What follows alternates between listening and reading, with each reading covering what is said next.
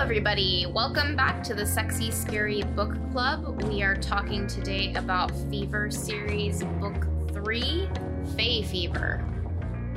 And you just said you don't have a lot to say about this one. I feel like I have so much to say. You know, it's funny because like during the reread, I I actually that still makes me laugh. Reread, um, I I liked it. I liked it more than I remembered liking it, but I still feel like I just don't have that much to say. Why do you think that is? I don't know.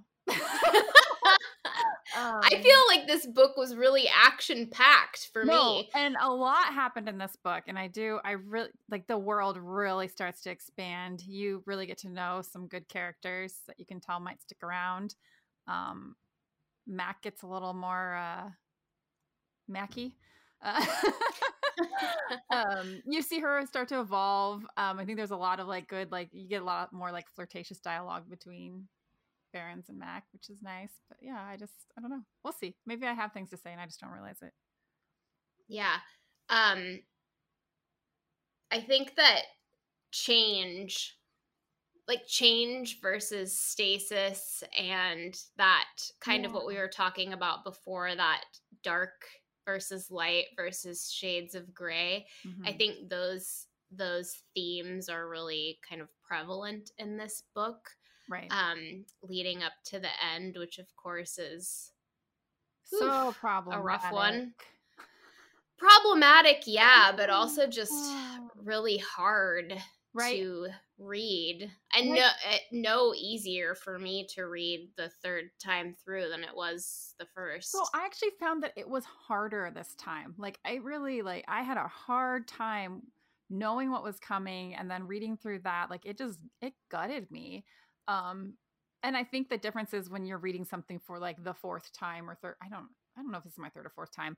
Um you know what's going to happen and you tend to take your time a little more. Like I found myself enjoying Christian MacKeltar so much more this time around because I wasn't just rushing through to find like Barrons and Mac moments, and, you know, what was going to happen next in that story. Um, and so I feel like this read, I really, I felt it, man. I like what was happening to her, and like it was just, it was, it was rough. yeah i mean definitely like the first time i read it i think there was a lot of shock Shock, yeah, um because i remember feeling you never read the outlander series but it was a the similar one. okay there's there's a similar kind of shocking scene Yes. it's like you don't you can see where it's going but you Yeah. don't know how far the author is going to take it there and so I, there's a level of surprise when you're like oh they're actually they, did it. they're yeah. going there Mhm. um and so you know reading back through and knowing that it's coming i i I think it it does make it more difficult because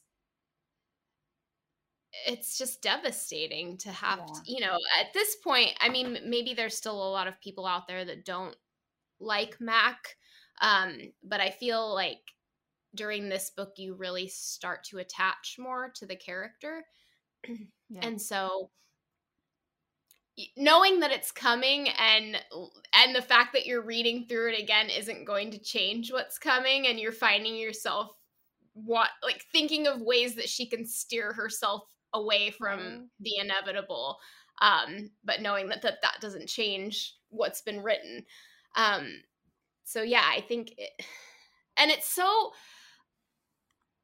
i really like that especially more recently a lot of these characters are being written to to save themselves Mhm.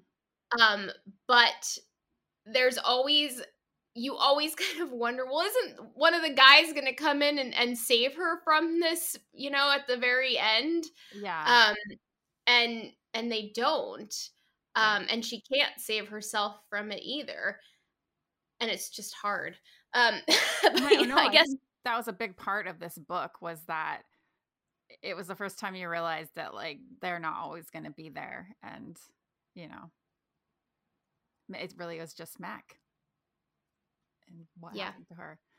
Um yeah and you stopped looking to like Vlane or Barrons to save the day maybe that's actually what hurts even more than the fact that she was gang raped um was the fact that like you lost that that hope or that assurance that one of those guys would always be there to save the day. Like as the reader, you're like, oh, okay, this is going a different route. Right.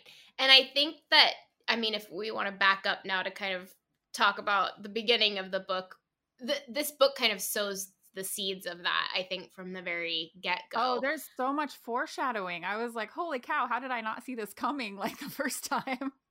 Yeah.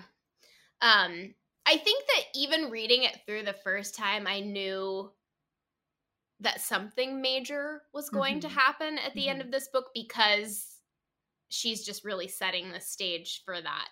Um, but certainly I, I didn't think it was going to be that.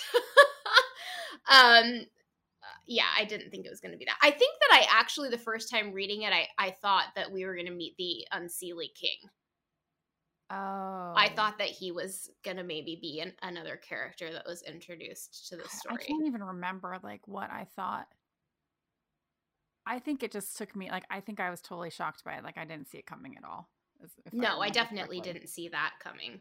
Yeah. Even when even when she comes out of the church and she starts to see them yeah. and realizes who they are, I still didn't think. I thought, you know, I figured it was going to be Barrons, of course, because he's always the one you want to swoop in.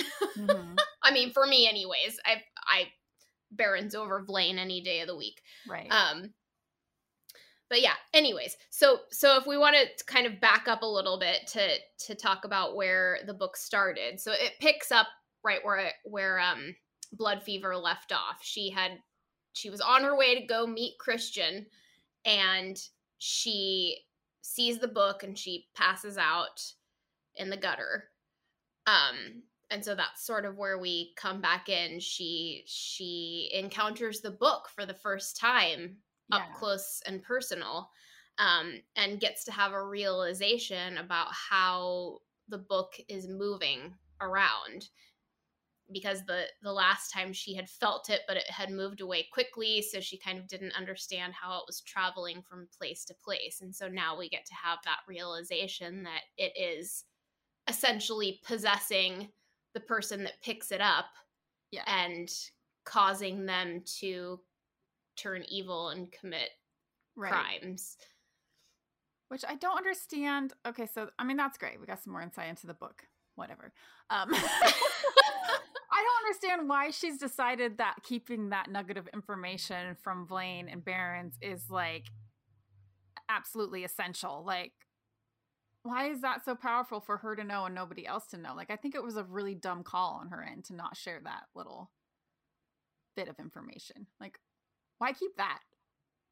Well, I don't I don't understand how that helps her. Exactly. That's why I'm like I don't understand her motivation there. Like what is the reasoning for that? Like tell them like they they probably need to know how the book is getting around like i don't know i don't feel like it's like this big piece of leverage and that she kept i don't understand it no i i feel like it was more just kind of a personal meh. She's you know, like yeah, yeah, like exactly. you're keeping like, stuff for me. Fine, two can play at this game. Yeah, which you yeah. know, well, we see what happens to her, and like you know, I they do find out before that happens, but right, um, yeah, I don't know. Maybe I don't have yes. to say about this book because I just feel a little weird about this book. yeah. Well, that's fair. I mean, it's not, you know, it's certainly not something that you encounter very often in this type of book. Right? Rape? They don't, they don't, yeah. Yeah. I mean, well, that's what's so interesting. And I think that this was done purposefully, that there's so much criticism of like Jericho Barrons being like alpha male and like overbearing and rape. Um, and then you get this contrast of an actual rape. Um, and you're kind of like, oh, okay, no, no, like that's no consent. Like, you know, um, so it is interesting to have the different ends of it, I guess and I think it, Barrons at even some point says something about rape, how you crawl away from it. Mm, it's really mm-hmm. weird. Like that was a weird moment too. Um, but then to actually see it happen at the end, and he was right. A little sad. Another fair thing to say about it is that I don't paranormal romance if you know you would even want to call this series a paranormal romance it doesn't it doesn't have to like into this specific type of Mhm. category. Like I don't think that she wrote that scene to be interpreted as sexy and evocative. the And I don't think she was writing that to turn anybody on. No, and it's weird because some people did like like I found a review where someone was like, That's not titillating. I'm like, I don't think it was supposed to be titillating. I think it was supposed to be like an extreme trauma for this character, um, and a beginning of, you know, development into her next stage. Um Yeah. So well, I- and I, I- get, but what my point is that these books can be a lot of things. yeah, absolutely. You know, they don't, they can have romance, but that doesn't have to be the driving force behind all of the the plot and action in the book. I, I think they can have other things about them in it. I don't know. I don't think it's fair to to narrow the scope of what is okay to write about and and not. I don't know. Yeah. I mean, look, I didn't have a great time reading about somebody getting gang raped, um, but I absolutely think it was important for her character evolution. I Mhm. don't think that she would have been capable of getting to the next stage of of where she needs to be to deal with what's coming next if she hadn't had that happen. yeah. I mean, I don't want to get ahead because we haven't Right. read the next book to see how she manages after that. Yeah. But um It's definitely the catalyst for Mac 2.0. I think we can say that. yeah, absolutely. Yeah. Um but anyways, Anyway. going back so she so she learns a, about the Sinsar Dubh and how it's moving around and and she right at that point is planning on going to tell barrons she goes right back to the bookstore with that intent to tell him so that they can make a plan to you know figure out how to get the book. Um and poor christian's gonna have to wait. Again. yeah so she goes back to the book and or the sorry the bookstore um and i can't remember exactly how she oh she's walking by she's walking by barrons' office and she sees kind of a weird shimmer thing Oh, yeah, yeah. I didn't know what you're talking about. Now I know. yeah and so she goes in to investigate and that's is that when she realizes that he has one of the silvers or did she already know before that that it was in his office i don't remember I don't remember either. either way whether I'm she's sorry. discovering it for the first time um or not she realizes at that point that it's open or whatever because i think they can be open or closed Yeah. She might And- realized when she was like, she's been in her his office Yeah, before. Um, I know. Anyways, this is where she can actually see into it. It's active. Right. Um, and then she kind of like sees something in there that's scary and slithering and and that she something happens where she is realizes that that thing in the mirror has been alerted to to someone coming. Yeah. And so she hides and she sees Baron step out of the mirror and he's carrying the body of a, a woman who to Mac looks to be dead. Yeah. And somehow he doesn't know that she's there, which, Which I don't know. I, feel don't like buy. Barrons Yeah. has like super like, he knows everything. He has like I want to say like predator. Well, and- senses. Is that the word? Yeah.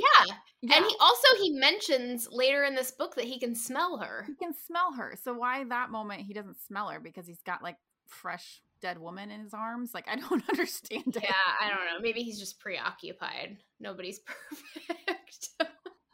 um But anyways, he doesn't see her. And so in that moment she it, that moment gives her weight, her mistrust of him or distrust of him weight. Um and we sort of see that throughout this book of the seeds of distrust in both Barrons and Vlane are kind of being sown or she she has kind of made this stand within herself of now I know for sure you're keeping things from me and so I'm not I'm keeping things from you too. I'm not I'm going to learn to not count on you or like not you know Yeah. put all my eggs in one basket. I I think is the phrase that she uses. Which I get like it's so funny because like you know, in real life, I'm like, yeah, that's smart. You know, don't trust people. like, I just realize it's just you. But then when I'm reading the book, I'm just like, oh my god, just trust Barrons already. Come on, like, you know, it. it I get that though because I would be the same way, especially when you're um thinking about Alina and mm-hmm. the Lord Master and how yeah, you no. know reading back on that, being like, well. Pff,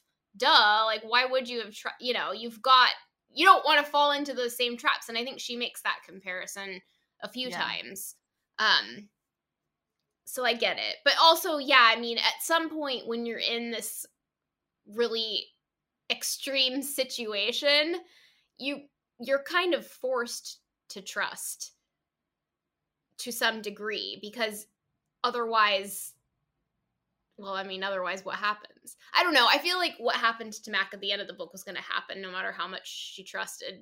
Yeah, Vlane. It Vlane did have or thing about like an, and I mean, I think in all the books, like there's certain things that feel inevitable because they're so foreshadowed by the author, and like you know, because she is always kind of like she's telling the story, she's giving you like she knows what's coming, um, mm-hmm. and there's always that kind of like, yeah, shit's gonna get real. It's gonna like you know, so you know it's gonna happen, but yeah. So. Um and then I think another another theme of this book, and I, I said it earlier, was kind of the darkness growing, or yeah. what she calls a savage Mac at this point. I think that's her name for herself. Savage Mac. Yeah, when she it's herself getting darker. It is. And that's that's a, a theme that comes up a lot in this series and and I think kind of really starts to amp up in this book. Um she has eaten the unseelie in the last book which we talk about. Which I was like thinking about that too. I've never understood like the like chunks are still moving, right? And they're immortal. Yeah. But like is the unseelie somehow aware of these like random body parts floating around? Or like really is it like a human? like you know like their brain's gone so like they're not aware. That's just like their flesh is alive. But does the live flesh have a soul? I don't like yeah that's a great question. I don't know. I she certainly never really goes there. Yeah. i mean she she talks about obviously there's enough of them present at least in the main part of their body that she kill ends up killing them when she finds the unseelie yeah, that have been like dismembered. kill it, so there's to show mercy, yeah. and that's actually mm-hmm. what was mm-hmm. making me think of it because like they made the point, or you know, Karen Marie Moning made the point to like write that into the last books. I'm like, are they like aware? Because that's fucked up. Like you're a piece of goo and you get put in a baby jar and toted around and then someone munches on you and then like is it still alive once inside the person like i don't know that's but a great question yeah I mean, that's that's dark. That's some dark shit. That's for sure. Um Yeah. I did have an um like realization like right from the get-go in chapter 1 um Inspector Jayne comes and she makes him like the little sandwiches of Unseelie so they have tea. See, yeah. What yeah, what did she call it? tea tea time. well, tea time. But okay so she makes little sandwiches and she says to him at one point go home inspector. Kiss your wife and tuck your children in. Count your blessings. Don't go hunting for curses. I'm like she sounds exactly like barrons when she stumbled into his like bookstore and he was like go home little girl. So it's like it was this moment i'm like oh like she's learning from barrons very much so kind of like mm-hmm. becoming him in certain ways and but he also- that's another thing that that's worthwhile to bring up is that he is going to dispute that at every turn. There's a lot of mm-hmm. times in this book and and the books that come before where anytime she tries to draw a similarity between them, he says no. Yeah. We are not the same. And they totally are. Like they get more and more the same. Yeah. I agree. I thought that was interesting though that he and I mean that's that's another you know one of my favorite parts of the book um and i think a lot of other people's too is when she tries to celebrate his birthday yeah. and buys him a cake. Uh, uh and uh, honestly even reading through this again i i found that scene weird. That because she... it was almost like the the nail painting where I don't know exactly when the shift happens with him, but you you can see that he's planning on playing along with this. Yeah. Until the very end, you know, okay, he, you know, he's resigned, he's going to do this for her. And then something in him snaps at the very end before he's going to go to blow the candles out or whatever. And then he, you know, whacks the cake up to the ceiling. Um to the ceiling all the way four stories high which right. I'm still like the anal retentive person in me is like, how does that ever get cleaned? Because they make a big point where she doesn't see the mural up close until. Yeah. So are, are, we just still to believe there's cake up there at the end of book five or whatever? I mean, the cake for the end of time. Maybe Barrons goes and actually Barrons probably does go up there and clean it off because he's very meticulous. Yes. Um, but anyways, yeah, I thought that was, you know, that's a pretty interesting scene of where you get you get to see a little bit of weakness, I think, in Barrons. He doesn't want her to depend on him, but he's always like telling her to dependable. trust him and depend on me. Well, I think that that's because that's like a insecurity that he has. Yeah. Because I think maybe he's he realizes that there's as as big and bad as he is there's certain things that he's not going to be able to save her from. Mm-hmm. and so it's it's vital to him that she learns to be able to to depend on herself which is you know part of why he treats her the way that he treats her. And then of course the other scene that i like a lot is when she makes her mac halo yeah, Halo, like that becomes its own character, like, right? Um, yeah, and and I, oh, also in this book too, you get to see more of like the development of Dani and Mac's friendship. Um, mm-hmm. and Dani really loves the Mac. She thinks everything Mac does is genius, and the Mac Halo is one of those things. Like, well, it is. Yeah, like I mean, you got you're surrounded in darkness, and you need some light. Create your light, right? yeah. She's resourceful. She's very resourceful. Um, and that's why, you know, so many people like hate on Mac, but I, I feel like she does. Like she tries to solve problems and she keeps going and she doesn't give up. So like can't hate too much on that. Agreed. Yeah. yeah. And I, I think just that's a really cute scene between them where he's just she's eh, really excited about the invention that she made and she's yeah. dancing around the bookstore wearing her oh, I guess we should say what it is. It's a helmet which has been affixed with a bunch of flashlights so that it creates yeah. this like dome of light around you everywhere you go so that the shades can't get you in the dark. Um, which I'd be pretty jazzed if I found a workaround for that problem too. um, and is dancing all over the bookstore and then notices that Barrons has crept in at some point and is just watching her. Trying not to laugh. Which that's and you failing. do see like um in this book you see more of like a lightness in Barrons, especially when he's around Mac. Um and then there's a whole scene before he comes home for the cake where like she's calls him and like, Are you coming home? And it's like this like, what do you mean? Like that it the bookstore's home to you, you know, that's my home. Um and so there was like there's that development that I really like in this book even yeah. if he like fucks it all up and throws a cake in the air and gets angry, whatever.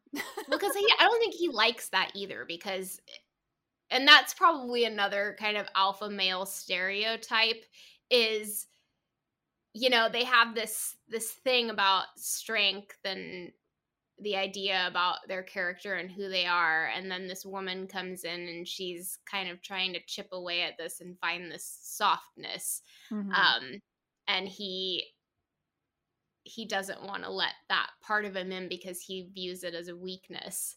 Yeah.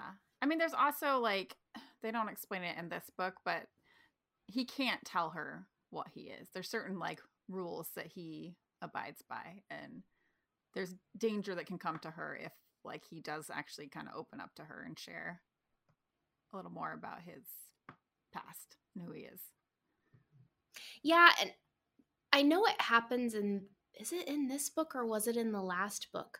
But I don't know if we talked about how she No, it was in the last book because it was when they came together in the before they they fight Mallucé. Yeah, when she sees into she, her head. Yes, she sees into his head and she gets her, to kind memories. of Yeah. Yeah. um, which you know they don't explain why that's happening. No. But yeah, so she gets to to kind of live a, a memory of Barrons' and then he feels her in his head and pushes her back out and says, you know, never get out of my head, never do that again. yeah.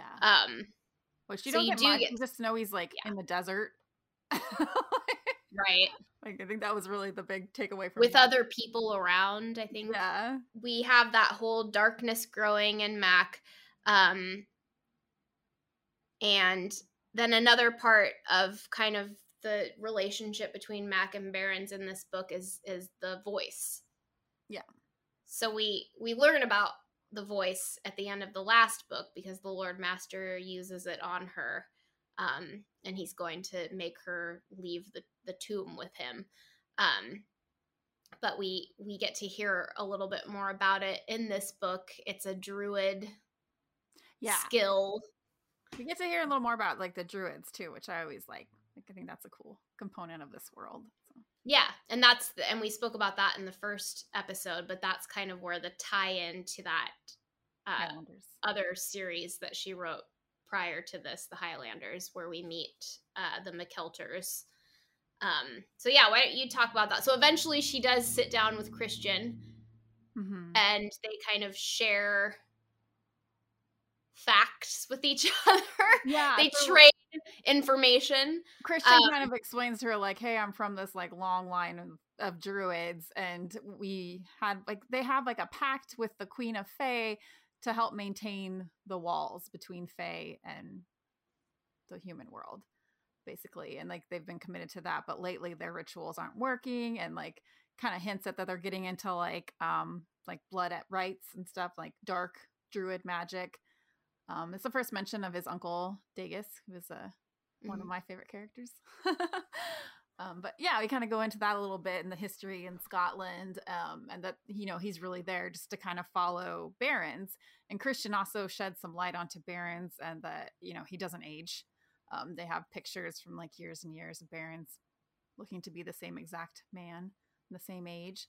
So I don't know. I always I always like when there's that like reveal. Like you already knew it, but like it's kind of fun when someone's actually there revealing it and you get to live it with the characters. So that's Yeah. why. And Christian was dreamy this time around. Like I always liked Christian, but never like I said, I think I was always uh tell me more about Barrons. Um, like the way he's described, like I, I really like Christian.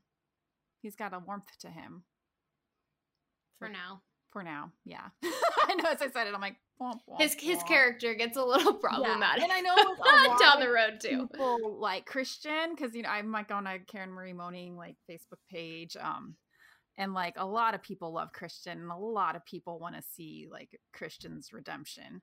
Um, so one of these days we'll get to the last book, and maybe we'll get to see that. I don't know. I hope so. He was always one of my favorite characters. I didn't think he got enough airtime. Yeah. Um, but you know, how much can you there's so many different rich characters in this series that, you know, that's the sign of of a good character, I think, is when you want more of them. Of them, yeah, absolutely. I'm waiting for more Ryodan too. We got a good amount of riot in, you know, the last was that the last book. yeah, and there's more coming Yeah, for sure. I love Um, Ryan. Ryan is one of my all-time Yeah. favorites, and I always think of that. I don't know if it's in the first book or the second book where he's on the phone, or maybe it hasn't even happened yet. He's on the phone with Mac, and he's basically like, you know, you got to pick a wave, like get on that wave and go. Mhm. Um, Yeah. it always like really stuck with me. I was like, oh yeah, that's right, Mac. Listen to him. It's funny. Well, and you know, I don't want to get too much into him because I'm sure we'll talk a lot more about him in the upcoming books. But um, you always think of Barrons as being this very focused and pragmatic Mhm. um, and strong and stay the course kind of kind of character, and he is. But Ryodan is more so. yeah, he's like. I feel like calculated. once you get the two of them together, you see that Barrons is actually a lot more emotionally driven, I Mhm. think. yeah, Um, absolutely. but you know, he's not even in this book, so we shouldn't talk about him. All right, what in this book? um well, one thing we haven't talked about. Oh, so yeah, going back to the voice.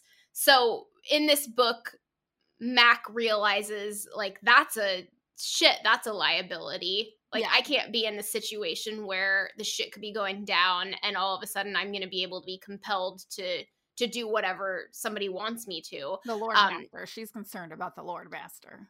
Yeah. Yeah. And so she asks or Barrons kind of acknowledges yes, yes voice. I I know how to use that. Um and so she kind of gets him to agree to train her.